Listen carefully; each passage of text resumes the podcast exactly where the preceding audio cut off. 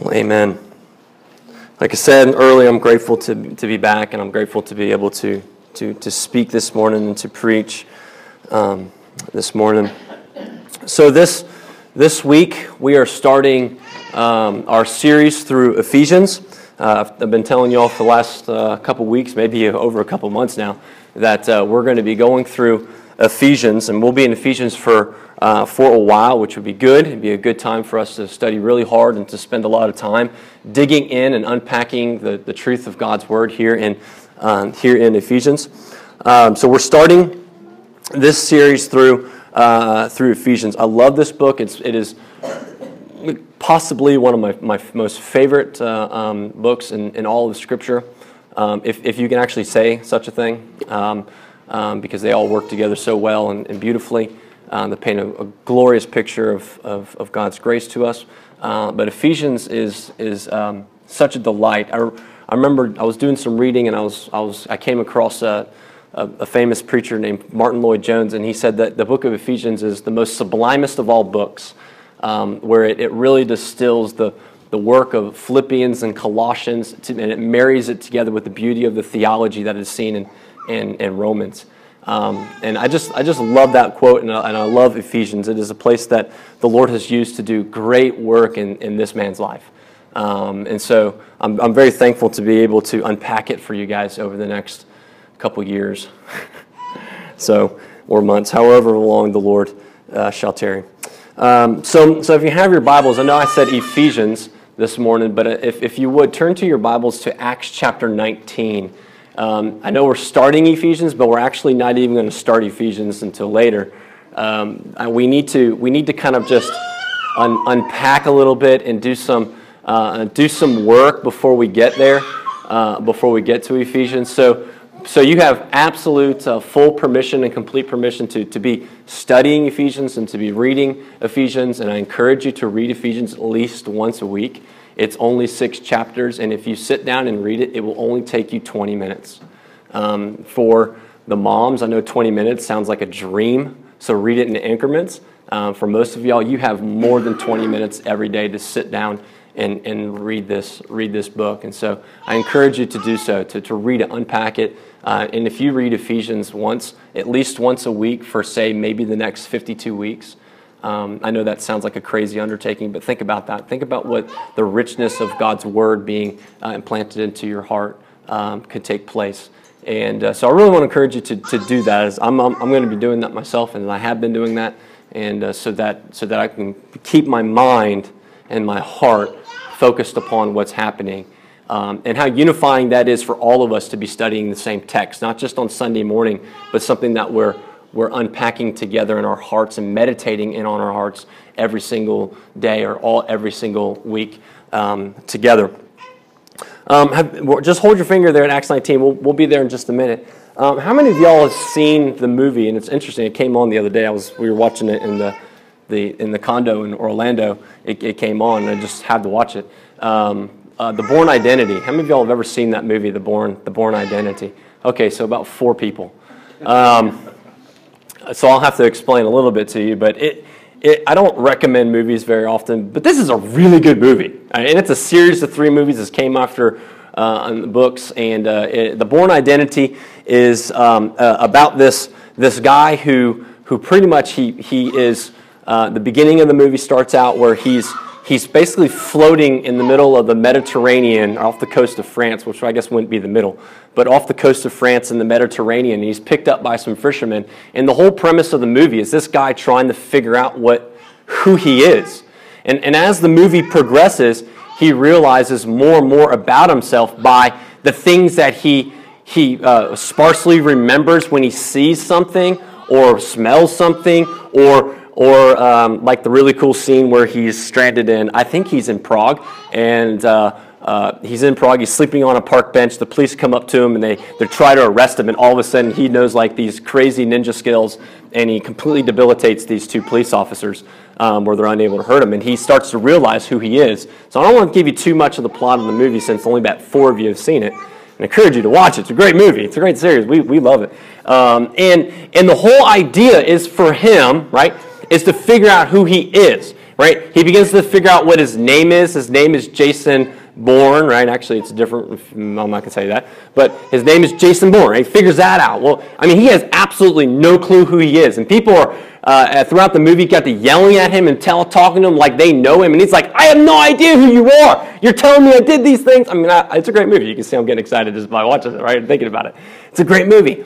And, and as throughout this movie, he's trying to figure out who he is. And you're trying to figure out who he is, right? You get sucked in. You want to try to figure out what his identity is, who he is. Now, what we need to realize about this movie, or at least the reason why I brought that up, is, and, and truthfully, what we see this guy doing, trying to figure out who he is and what his identity is and why he can do these crazy ninja skills and all that stuff, is, is the same idea that we have as well. Not that none of y'all have crazy ninja skills. You might. Uh, if I had to make a guess, the only ones I would think maybe would be Kelly would have ninja skills, um, but the rest of us probably don't. Um, he says he works, listen, he says he works at night. Okay, so we'll just leave it there. Um, so the, here's the thing: is what we realize is, is it kind of shows us something about ourselves, and, and what it's showing about ourselves is that we're all trying to find an identity. We're all trying to find out this idea of who we are, who you are, who is Ben Roberts, who is Christina Roberts, who is this Kelly Anderson, if that's his real name, kind of idea, right? Um, and, and here's the thing next week, he probably won't be here, right? Maybe in the hospital recuperating after beating up a bunch of mob bosses or something in Savannah. Um, something like that. I could go for hours with that, so that's good. We're, at, we're constantly wanting to ask the question. We may not be asking ourselves this question, but by the way that we live our lives and the things that we try to cling to, we're asking ourselves the question, Who am I? What am I doing? What am I about? And, and, and sometimes you might have had those moments, right? Um, and in our, yeah, in our culture, we, we kind of call it the midlife crisis a little bit, or um, for some of us, maybe it's the, the before the middle of our life crisis. Um, and, and we've been, what am I doing? Am I really making an impact? Am I really doing what God has called me to do? Am I, am I, am I really doing anything besides drawing a paycheck or something? I mean, these are the things that we're constantly asking. We're trying to find out who we are.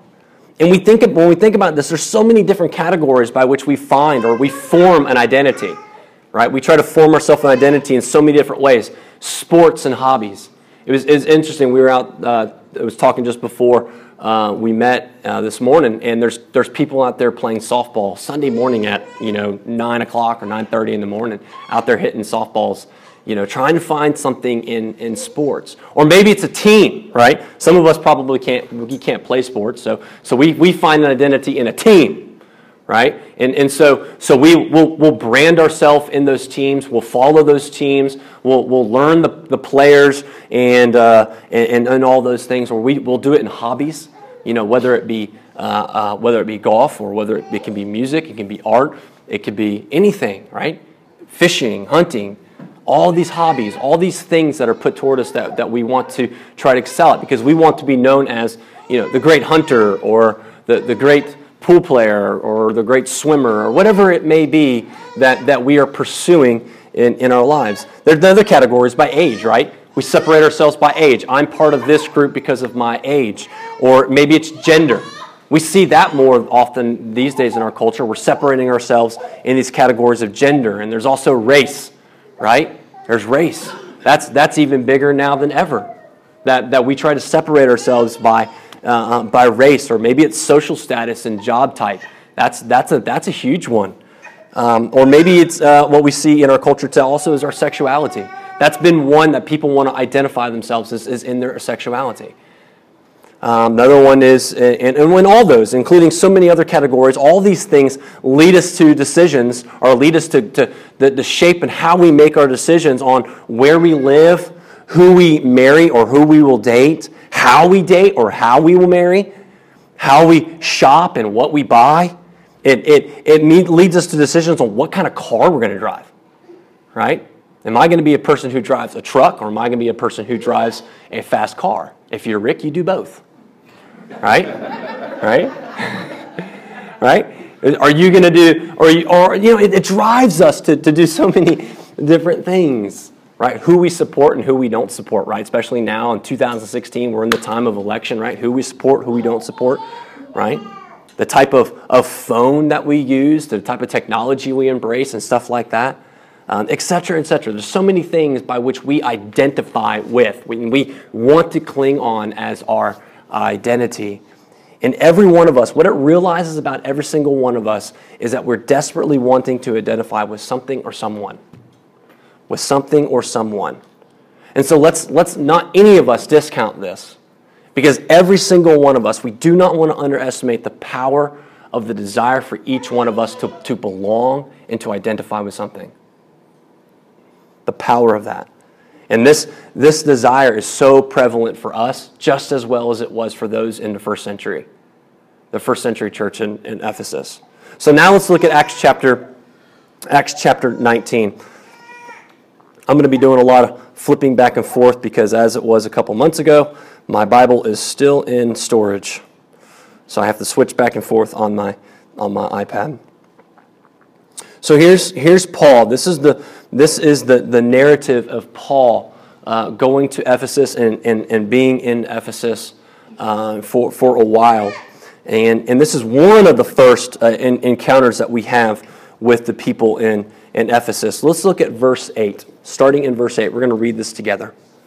It says this It says, And he entered the synagogue, and for three months he spoke boldly, reasoning with them about the kingdom of God. So Paul went to the synagogue, right? And who, who gathers at the synagogues? Who are the types of people that gather at the synagogues? Jews, right? The Jews gather at, at the synagogues. And this is what Paul did every single time he went into a new city. He would go to the synagogue so he could reason with the Jews and he can preach to the Jews and he persuading to them about the kingdom of God and who Christ is. And every single time it was like it was like clockwork verse 9 happened right? Let's read verse 9. It says, But when some of them became stubborn and continued in unbelief, speaking evil of the way, right? You see way capitalized. That, mean, that means Christianity is what we would call Christianity. Evil of the way before the congregation, he withdrew from them and he took the disciples with him, reasoning daily in the hall of Tyrannus. And so, what we see here, Paul saw that there would become stubborn Jews once again that began to basically, they would push back against him. Not just, not just debate him, but they would go against them physically or they would threaten them. And what Paul realized, and this is what we need to realize too about the sovereignty of God, is that there are some individuals who have hard hearts against God. And God hardens hearts. He does. And this is it. But when you look at the other side of the verse, maybe you might have missed this point in this verse here, but we also see that some were saved. Some were following Paul.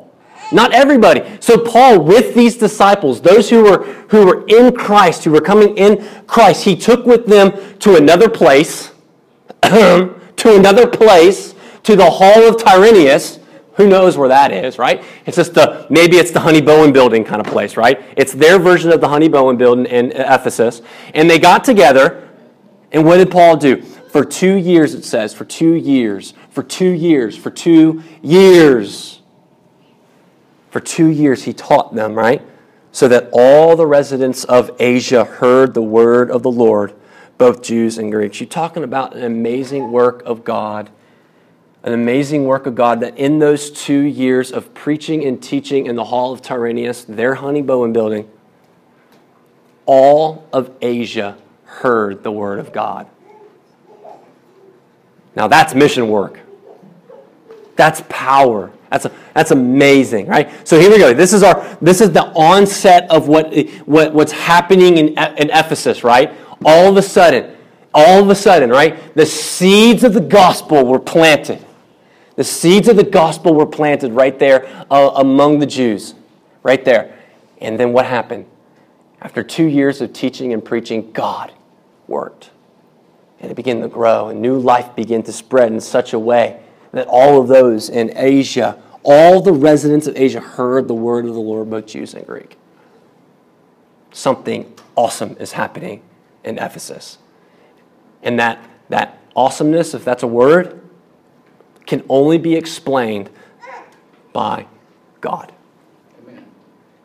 not by man, not by the amazing place of the hall of Tyrannus, not by the talent that he draws in from Jerusalem and Antioch, but by God. That God works. Now let's, let's continue, continue reading in verse 11. This is a great story. You're going to love it. Verse 11, it says, And God was doing extraordinary miracles by the hand of God, or by the hand of Paul. God was doing extraordinary miracles by the hands of Paul. Verse 12, so that even handkerchiefs, does anyone carry a handkerchief anymore besides Bill? I know Bill does. You got one too? Okay, great. I, um, my grandparents used to have one, and I, I wish I had one because they would be very useful these days. That even handkerchiefs, Bill, I don't want your handkerchief, or aprons that had touched his skin, meaning Paul's skin, were carried away to the sick, and their disease left them, and evil spirits came out of them. Now, that seems wackadoo. Doesn't that seem so crazy to us and so foreign that we can take a, handkerchief from Bill's pocket, go over to East Georgia, and just start wiping people with it, and they're healed? Yeah, exactly. I, I don't I don't know about y'all, and I'm going to get real serious real quickly. I want that. You, I'm desperate for that kind of thing. That, that, that kind of period. And I believe God still works in these ways, by the way. I may be rebuked by the elders later for saying that. And evil spirits came out of them. God was doing a great work. Verse 13. Then some, right? Here we go. Here it is. Here comes the opposition. Whenever the gospel is preached, when other people are getting healed, opposition always comes. And guess what? God is sovereign over the opposition. Here it is, verse 13. And when some of the itinerant Jewish exorcists, right, who didn't have snotty Paul rags to wipe on people to heal, they undertook to invoke the name of the Lord Jesus. How crazy is that, right? Here's the Jewish people seeing something that's working with Paul. They decided to do the same thing to invoke the Lord Jesus over the evil spirits, saying, This is what they were saying I injure you by Jesus whom Paul proclaims. They were using the name of Jesus and they were using Paul for their own benefit and their own gain. Verse 14 seven sons of a Jewish high priest named Sceva were doing this. So here we go. Now we know who, who this is. Not only were they itinerant Jewish exorcists, but they were also sons of a high priest named Sceva. Verse 15. Listen to this. But the evil spirits answered them Jesus I know, and Paul I recognize, but who are you? You know, that's when you know you're in trouble, right? That, that, that's when you know you're in trouble. Verse 16 And the man in whom was the evil spirit leapt on them and mastered all of them. That's, um, and, and for, our, for our language today, being mastered means uh, they were owned.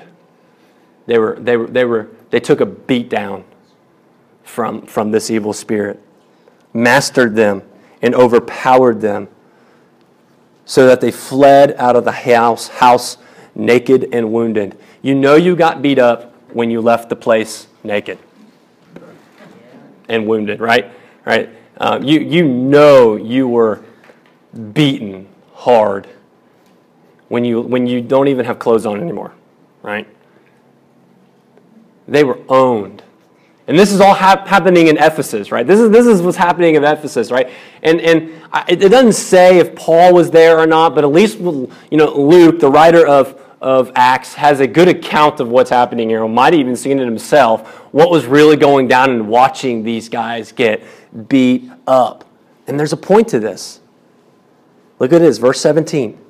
And this became known to all the residents of Ephesus. Yeah, that, that gets around, right? Like, remember in high school when someone would get beat up? You know, even if you weren't there, you usually found out within 30 minutes.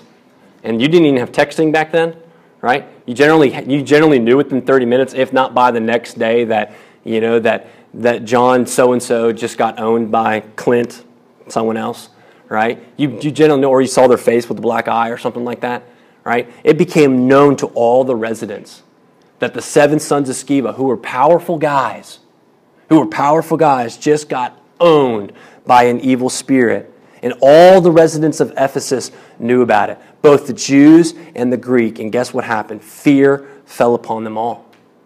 Fear fell upon them all. And the name of the Lord was extolled. That's a word we don't use too often, is extolled. But extolled means worshiped, adored, magnified. And, and Jesus was magnified out of the fear out of the fear, right? There's a, there's a great holiness and magnitude of Jesus Christ that should, that should cause us to kind of stand back a little bit and tremble, maybe, when we consider the majesty and magnitude of Jesus Christ. And here we have the, him being extolled. Verse 18 Also, many of those who were now believers. So here we have believers, right? Who are part. So, so in verse 17 and 18, there were unbelievers there in 17, not just believers that were extolling Jesus, but unbelievers that were extolling Jesus. Think about that.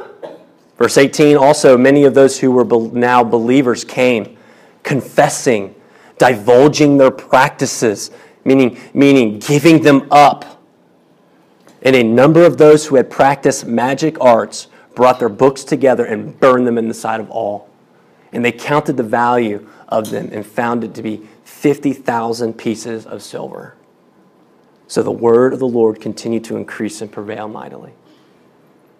I want, I want to just say real quickly about, about this and the response of the believers, the response of what God was doing, building a church in that place. The response of these believers was in the fear of the Lord, in the fear of the holiness of God, all of those secret little sins and things of idols and idolatries and practices that they were holding on to so dearly, they confessed them and they gave them up. They confessed them and they, and they, they gave them up. I, I, I love, I love this because this right here, this is a group of people that in many ways we can't, we can't really comprehend a little bit because they're not steeped in a, you know, 200 years of Southern Baptist culture. They knew nothing. Listen to this. They knew nothing about being clean Baptist guy and happy Baptist woman. They knew nothing about that. They knew one thing that when the fear of the Lord hit them and they worshiped Christ, that they came divulging and confessing and repenting. I love I love how basic that is. And as simple as it is, came repenting and divulging. And they counted the value of all their stuff that they gave up and the books that they brought. Their books of self help and worship of false deities and chicken soup for the mother's soul. Did I, did I say that out loud? I'm sorry for all those who have those kind of books. they brought them and they just burnt them because they were counted as nothing in comparison to knowing Christ. Nothing. Nothing. Now, they were talking magic books and things that they were divulging into. And they even gave a value, which is really interesting, meaning they, they lost something of value. They didn't just take it to the pawn shop and sell it or just try to get rid of it on Craigslist or Facebook. They got rid of it. They got rid of it. Let's look at verse 23. There's consequences to such things. Verse 23 About that time, there arose, little no, there arose no little disturbance concerning the way. For a, na- a man named Demetrius, a silversmith, who made silver shrines of Artemis brought no little business to the craftsmen. These he gathered together with the workmen and similar trades and said, Men, you know that from this business we have our wealth. Right? So we catching, we, we catching what's happening here? And here's a guy who makes money, his livelihood, his wealth, his prestige, his home, his comfort, on making idols, making stuff, and also produces. This guy is the economy. Right? If he goes down, the line of dudes go down with him. The craftsmen who make all these things, the sellers, the shopkeepers, everything all goes down. And he sees what's happening here in Ephesus. So check this out. The repentance was so great that the economy was tanking. That's repentance. That's repentance. We, we want to know why certain evils in our world exist. And I don't mean to be very blunt on this, but we, we wonder why human trafficking is, is so prevalent in our culture. And sex trafficking and pornography is because people are consuming it. If there was no consumers, there would be no industry. If nobody drank Coke, there would be no Coke. And repentance was in such a way that the economy tanked and they went kicking and screaming. And, and let us not think that those industries that we see in our culture as kind of being those underlying things, that they wouldn't go kicking and screaming if maybe Christians would repent of their sin and turn toward Christ and stop consuming such debauchery. Maybe we wouldn't wonder why so many movies that are made today have nudity in them. If Christians would stop consuming it, thinking that it's okay.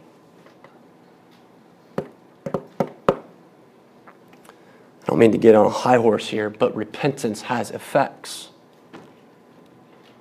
Godliness, and, and not just repentance, but look at where that word, that, that repentance came from. It came from worship. It came from worship. I, we got to roll. Here we go. Verse 23. And you see, this is uh, Demetrius speaking, and you see and hear that not only in Ephesus, but almost all Asia in this Paul has persuaded and turned away a great many people, saying that gods made with hands are not gods. Right? That happened in Acts 17 in Athens.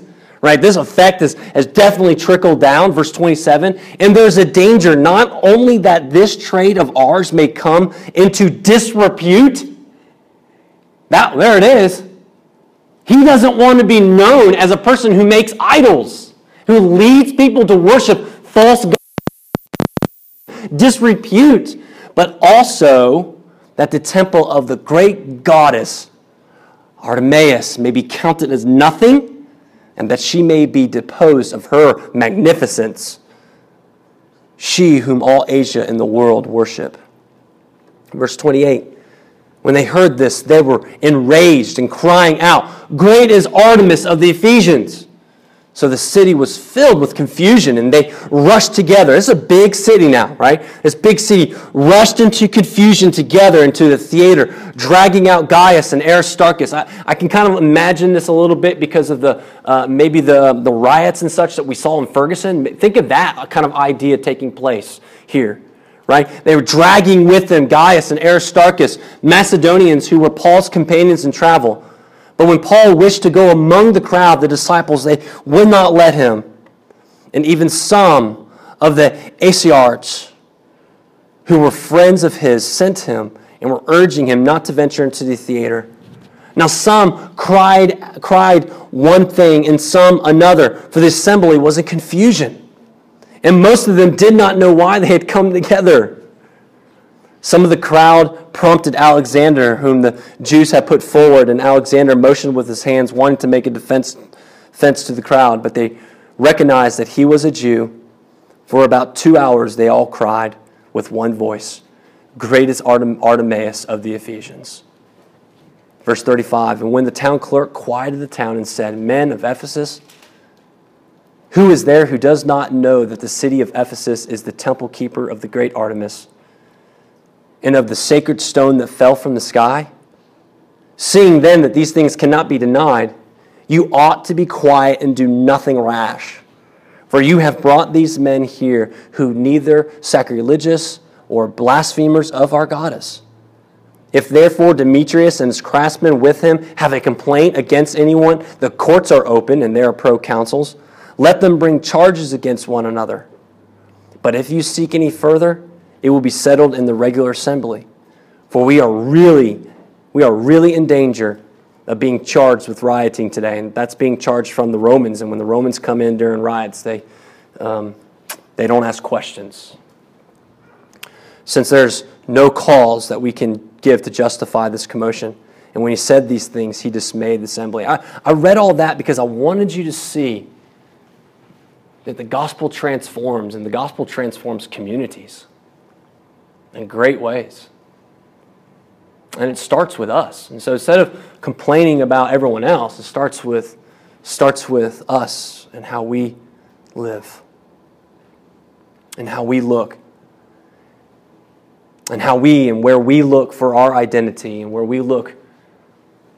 The people of Ephesus before Paul came, their identity was in those idols. And when they crushed and repented of those idols, we saw much change and much repentance. And we have this same condition.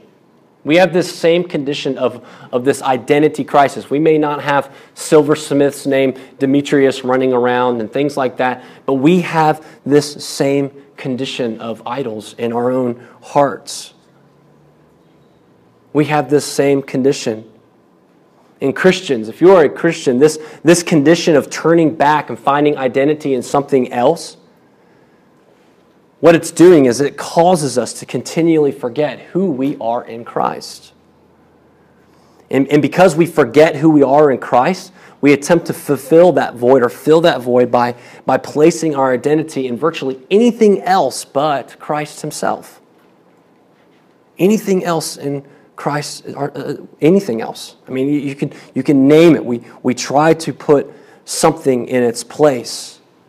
And, and yet, even in our culture where we live, right, we, we can even say that our identity is in Jesus, that we can say that we're, we're Christians and we're a member of such and such church.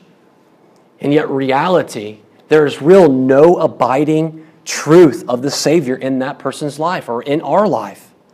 And with little resemblance of any kind of conformity of Scripture, still enslaved to sin and mastered by many things and look like the world and look like the evil one, but still, it's still, we have to accept that a person says that they're a Christian, then they must be a Christian. Talk about an identity crisis. Talk about an identity crisis. And so, when we have this identity crisis, we're giving into sin constantly. Jealousy, bitterness, anger, resentment, laziness, fornication, pornography, popularity becomes an idol, gossip becomes an idol, materialism becomes an idol, and the list continues. And these struggles and these sins and these idols become cycles of doing and not doing over and over again because we never address the real root issue of our identity and where identity lies. And this problem is a crisis. We do not know who we are, and we don't know whose we are. We don't remember that we are children of God. We've been redeemed through the blood of Christ for our joy, and that we've been redeemed for our joy that we may serve others and glorify God. So let's dig a little bit deeper. Dig a little bit deeper. We're almost done. Let's dig a little bit deeper. We're image bearers, every one of us. Every human being on planet Earth is an image bearer, meaning we bear the image of God, believer or unbeliever. We bear the image of God. We are all created in His likeness. You can go back into Genesis 1, 2, and 3, and you can see that we are created in the image of God, and there's nothing of, of all creation that, that looks or bears the image as we do. So we bear this image. And in that image, in that image of God, we were created to be in God's likeness in such a way that we would reflect God and reflect the character and nature of God. So, to reflect God, to live in obedience to God, to live in the character and nature of God in our obedience, is the most basic human thing you can do. There's nothing more human than to be obedient to God because that is what you were created to do from the beginning. It is what has happened in Genesis chapter 3 that is inhuman. When we sin, we give into these other identities and give into these other ideas or other idols, is when we are not acting human, but we are acting evil. But the most basic of all humanity is to be obedient to God, is what we were called to be. And this is why we are to exist, is to image God and to glorify God. How do we image God? By thinking like God thinks and by feeling like God feels. It's why He created us with such, with such deep thoughts and such deep emotions at times. He created us with these things. Those, he, to, to think God's thoughts, to agree in His truth of the Scriptures, to, to feel the things that God feels, right? To hate the things that God hates, to hate sin, to hate injustice, to hate oppression, to love people deeply, to grieve sin and its effects in our own lives and the, and the lives of others, to be quick to forgive and to rejoice in the redemption and salvation, to gather together, what it is to feel to love one another sacrificially these are all things, is what it means to image God. And these are the things that reflect in our life. And these are the things that change friendships. These are the things that will change community. These are the things that will, will impact our conversations. There's a reason why the enemy attacked our first parents in the garden the way that he did. Is he did it in such a way that he attacked them by giving them an identity crisis by saying to them that, that God was lying to them about who they were. By saying, Did God really say that God is lying to you? That God is not telling you the truth? God is holding back from you, and if you eat of this, then you will know all good and all evil? Is that not creating an, an, an identity crisis? God made us in his likeness. That is our true identity. But Satan and people like him and our own sinful natures now, they lie to us. They lie to us in order to, to serve our, their own plans of destruction. So here is the object Here's the object that will create for you, right? This, this thing that will make you like God. So here's this thing. So we create something that we think will fulfill us, or we go after something. And that's what that's all that, that Satan did. He just put up a fruit and said, Eat it, and it's yours. You're good. You got it all. And we do the same things. We, we, we, we gain and we achieve and we grab things, thinking that that's what's going to satisfy us. That's what's going to make us whole. And let me tell you, it's not just in the normal things, it can be anything that we cling to, that we find identity in. And all the while, we are ignoring and rejecting who God has made us to be in His likeness. We also see that God's created us to be worshipers. God created us to be worshipers. That we saw in the text, they extolled Christ, meaning that, that we're continually worshiping something. Right? Worship isn't something you just come to. You're created worshiping. You're always worshiping something. You're always worshiping something. We're constantly outpouring something. We're constantly uh, showing in emotions or in affections toward something, and it never starts, it never stops. It's always there to the day we die. We're always worshiping something. So the question then has to be uh, posed to us even right now what are we pouring ourselves into? What are we pouring ourselves? Uh, these the sports, which I think is the, the, the, the great idol of our culture for many of us.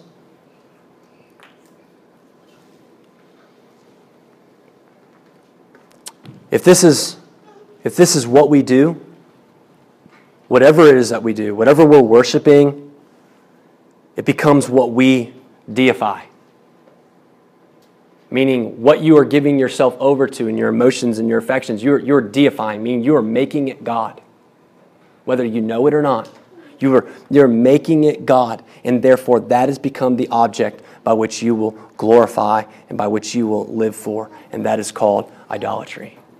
And idolatry looks like a couple different things items, consumerism, right? Consumerism is now the new American religion. It's the new American religion, right? Consumerism isn't just a behavior, but a worldview that tells us who we are. If this is your identity, then, then, then a good sign of that is brand names are vital to you. That's your idol. If brand names are vital to you, then that's your idol. Second, consumerism is often driven by a desire to, to gain status and prestige with other people in front of one's peers. We tend to believe that our social stature is defined in what we display before others and what we consume and entertain ourselves with. Why, isn't that the reason why we're so intrigued with the lifestyles and the rich and famous? So we consume their shows, we, can, we consume what they wear and what they do. We act and speak like them. We, we wear what they wear, we drive what they wear, or driving, we live like they want to live, and we're going where they're going.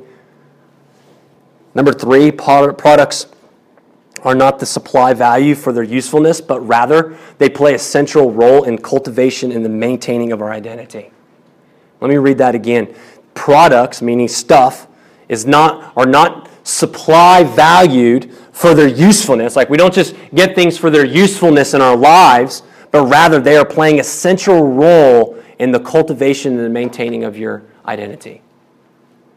This I, a simple test of that is, is, is buy your child, remember maybe if, you, if your children are grown, buy your child something and then let them play with it for a while and then take it away and see how they react. They, they freak out. Right, I was about to do it, but y'all heard enough of Lydia this morning. But that's what they do in our consumer culture, right? These are the goods we consume. This is what we want. And this is what separates us too. We judge people based upon what they wear, what they look like, what they drive, where they go on vacation, how they go on vacation, who they marry, how their children act, where their children go to school. We all were judging based upon these things. When stuff is your God and the object of your worship, guess what? It ends up owning you. It ends up owning you. And I, I put a little quote here. It may not translate too well with y'all, but I said, I said, just ask Bilbo Baggins. That's the Hobbit and Lord of the Rings. Prob- that, that might have been a mental note just for myself, but just a giggle there. But it, if the object of your God is the stuff that you own, the things that you worship, guess it ends up owning you. So, the, so here's the deal. The problem is not the mall, right? It's not that we need to go burn down the mall. This is the, this is the problem, I think, with evangelicalism is, is we see a problem and then we want to go like beat Starbucks up.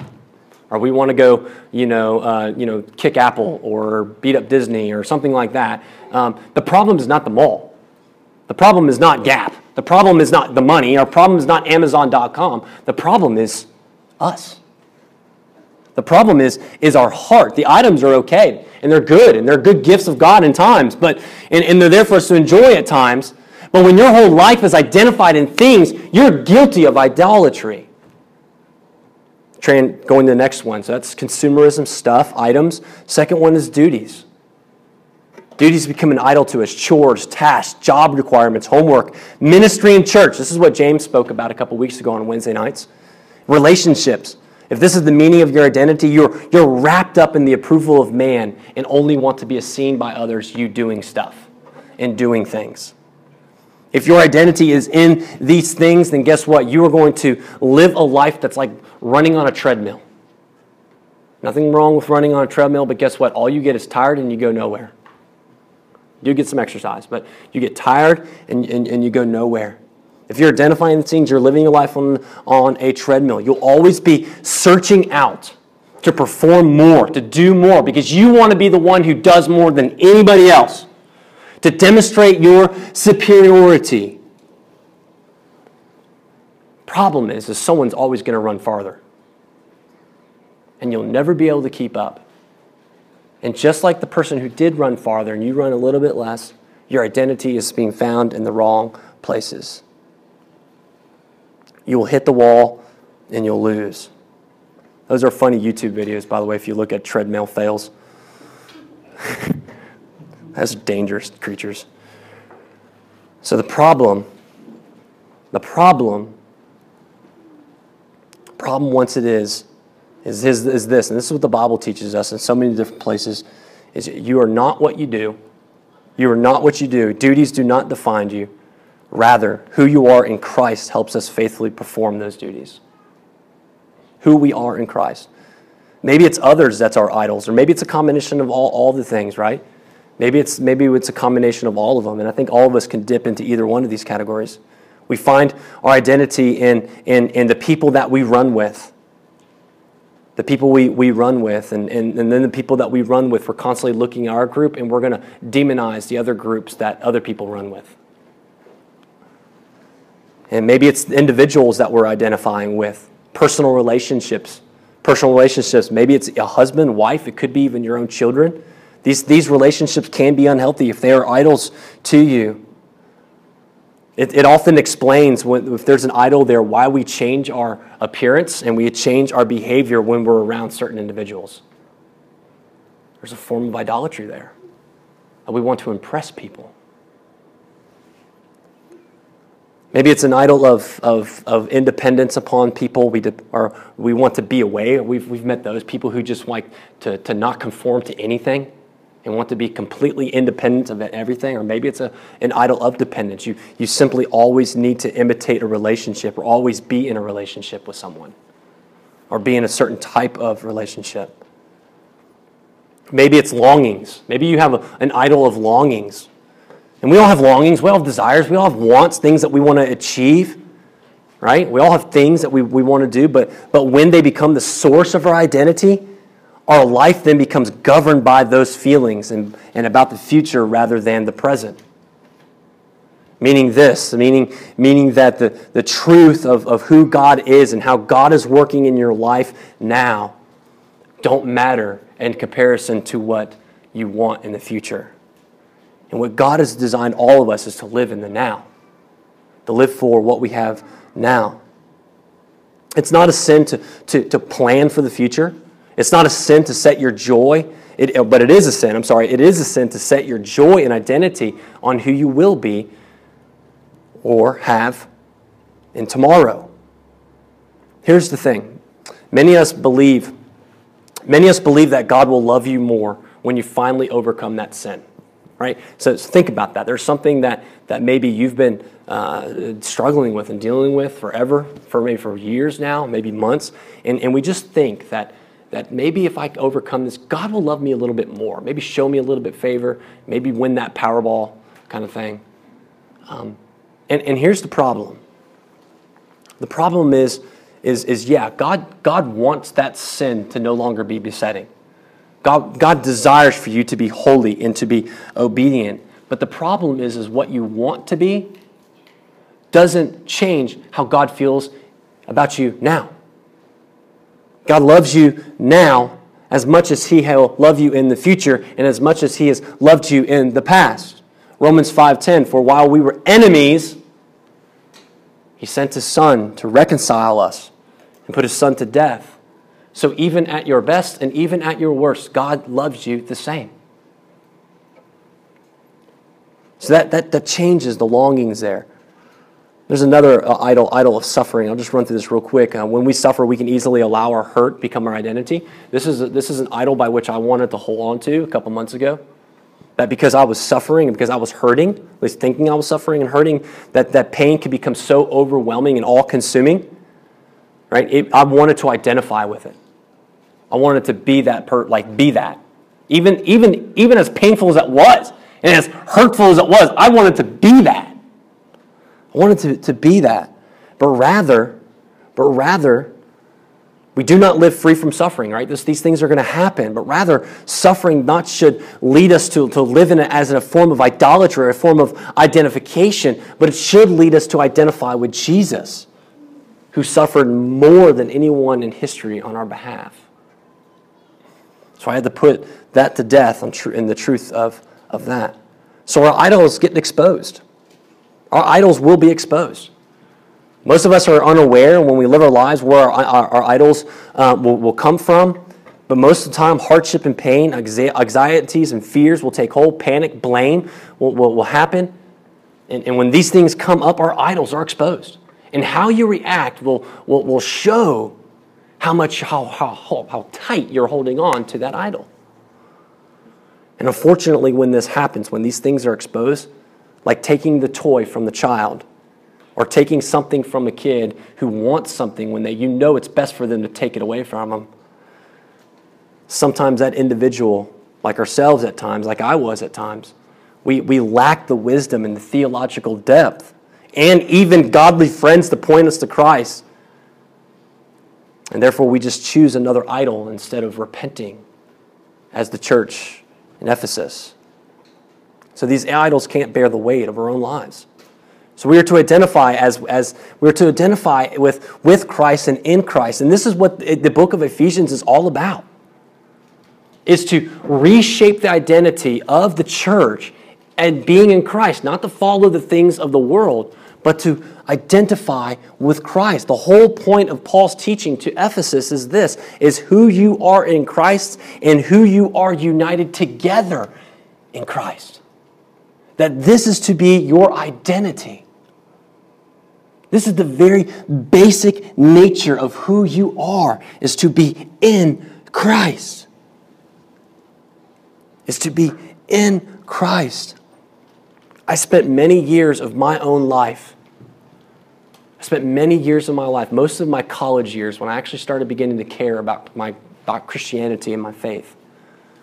I spent many years of my Christian life trying to, trying to change my moral behavior. I heard sermon after sermon, time after time, moral conformity be like this, do this, read your Bible more, pray more, stop watching that, don't do that, don't talk this way, go to these places at these particular times, stand up at this time, sit down at that time. I spent my, for years, years trying to conform around this, this certain moral, ethical behavior. And with, by the way, with very little success. The only thing that I gained out of that time was one thing deception. I learned how to deceive people. I learned how to make myself look Christian, but in my heart, I was struggling. And I learned how to push it back and deny it, right? That I had, I had idols that were deep in me. And I had no clue because all I kept on hearing was I saw people preaching and teaching telling me to get right, get better, do this, do that. And so, I, so these guys then became these figures of perfection. That why am I not achieving this? Why am I the one who's struggling with all these sin? Let me read you this quote and I'll, I'll continue with that. It says this it says, But God knows what you do, knows that what you do flows from who you are. As Christians, we live from our identity not for our identity, our identity. We are defined by who we are in Christ, not what we do or fail to do for Christ. But Christ defines who we are by who He is and what He has done for us, in us, and through us. Understanding this information is key to your transformation. And that's what I, that's what I realized was, was that was the key to my transformation was Ben was trying to identify being a Christian instead of just reflecting in the fact of being in Christ. And you're like, those aren't those the same things. Culturally, my Christianity was conformed about doing things, being better. Stop talking this way. Stop watching those things. Stop doing those things and going to those places and indulging in those stuff and those things. Stop giving into that anger. And in that transformation, I, I began to see my identity being in Christ and being transformed solely by God's grace. And that even in my faults and in my failures, God loves me just as much today as He did when Christ died on the cross. He wasn't looking for a better version of Ben. He was looking for a sanctified by Jesus' blood Ben. And he purchased what I could not achieve, and he brought out what I could not gain in my own works. I like to say that I got saved when I was about 14, but I might have got saved when that really got me. When God's grace really gripped me. And it was not me. But when I begin to see that in Christ, is living in the righteousness of Christ, not the righteousness of men, is when real freedom came. And when those idols begin to wash away and no longer bear the weight. Because upon the solid rock of living in Christ is what stood. And so we don't want the starting place of, of finding our identity to be in you. That's where I thought it was found, is in me. The identity in me, Ben, what Ben can do for Jesus. The identity does not start with you. But the best place, the only place for us to start building identity is in the person and work of Jesus Christ and in Him alone. Another quote Knowing Jesus and being saved by Him in faith is the key to your identity and to the defeat of your idolatry. It's not about you, it's all about Jesus. It's all about Jesus. So we look toward the person of Jesus Christ in faith. We look toward Him brother and sister in Christ, if you are not looking toward Jesus this morning, consider this by God's grace and God's kindness to lead you to repentance right now this morning, to repent and trust in Christ and lean on Him, to look toward Him. To no longer look toward your works, but look at what Christ has done. Marvel in His grace Marvel in His mercy. Marvel in His accomplishment and what He has achieved in the cross. This is our redemption. And in being in Christ, as we will see as we walk through Ephesians, is the one and only things that changes everything about us. And so I'm, I'm praying. I'm praying this, this year and this time that we have together as we walk is that we will recognize, confess, we can constantly be confessing these things. We're constantly confessing. I am constantly confessing of my sin. If your salvation looked like one thing 10 years ago, 20 years ago, 30 years ago, and nothing has taken place since then, you might want to rethink if you're even a believer. And I mean that kindly. Because repentance for a believer is ongoing and it grows. Because as the Holy Spirit begins to work in a person's life, you begin bubbling up more and more is sin. And therefore, the, believer repents and runs to Christ, runs to the cross. So I don't say that judgmentally. I say that kindly. And God, by God's grace, that you would repent of your sin and trust in Him. That salvation happens once, yes, absolutely, but salvation continues. Salvation continues daily. And so that we would embrace this singular identity of being in Christ, that you'll see victory over your idolatry, and by God's grace and the work of His Spirit, we would have faith and we would trust in Christ. And the result for all of us together, us, is that we will be a people who want to glorify God in all things, who desire to be empowered by the Word, the Scripture, to love one another, to forgive each other, to teach one another to prepare and, and uh, for each other, to live by God's grace to, with each other, to reflect the, the power of God's majesty and invest in each other to the praise of God and Christ and His glorious grace, and to be a holy and healthy people who want to ultimately, ultimately live for Christ in this community. Let's pray. Father, thank you for your grace and the measure by which you have given to us that no longer we have to live for these weak, ineffectual idols that we so want to cling to, but to turn toward the Son of God. And help us, Father, to be, as the psalmist wrote, the deer that pants after that cool, crisp water, the living water that satisfies.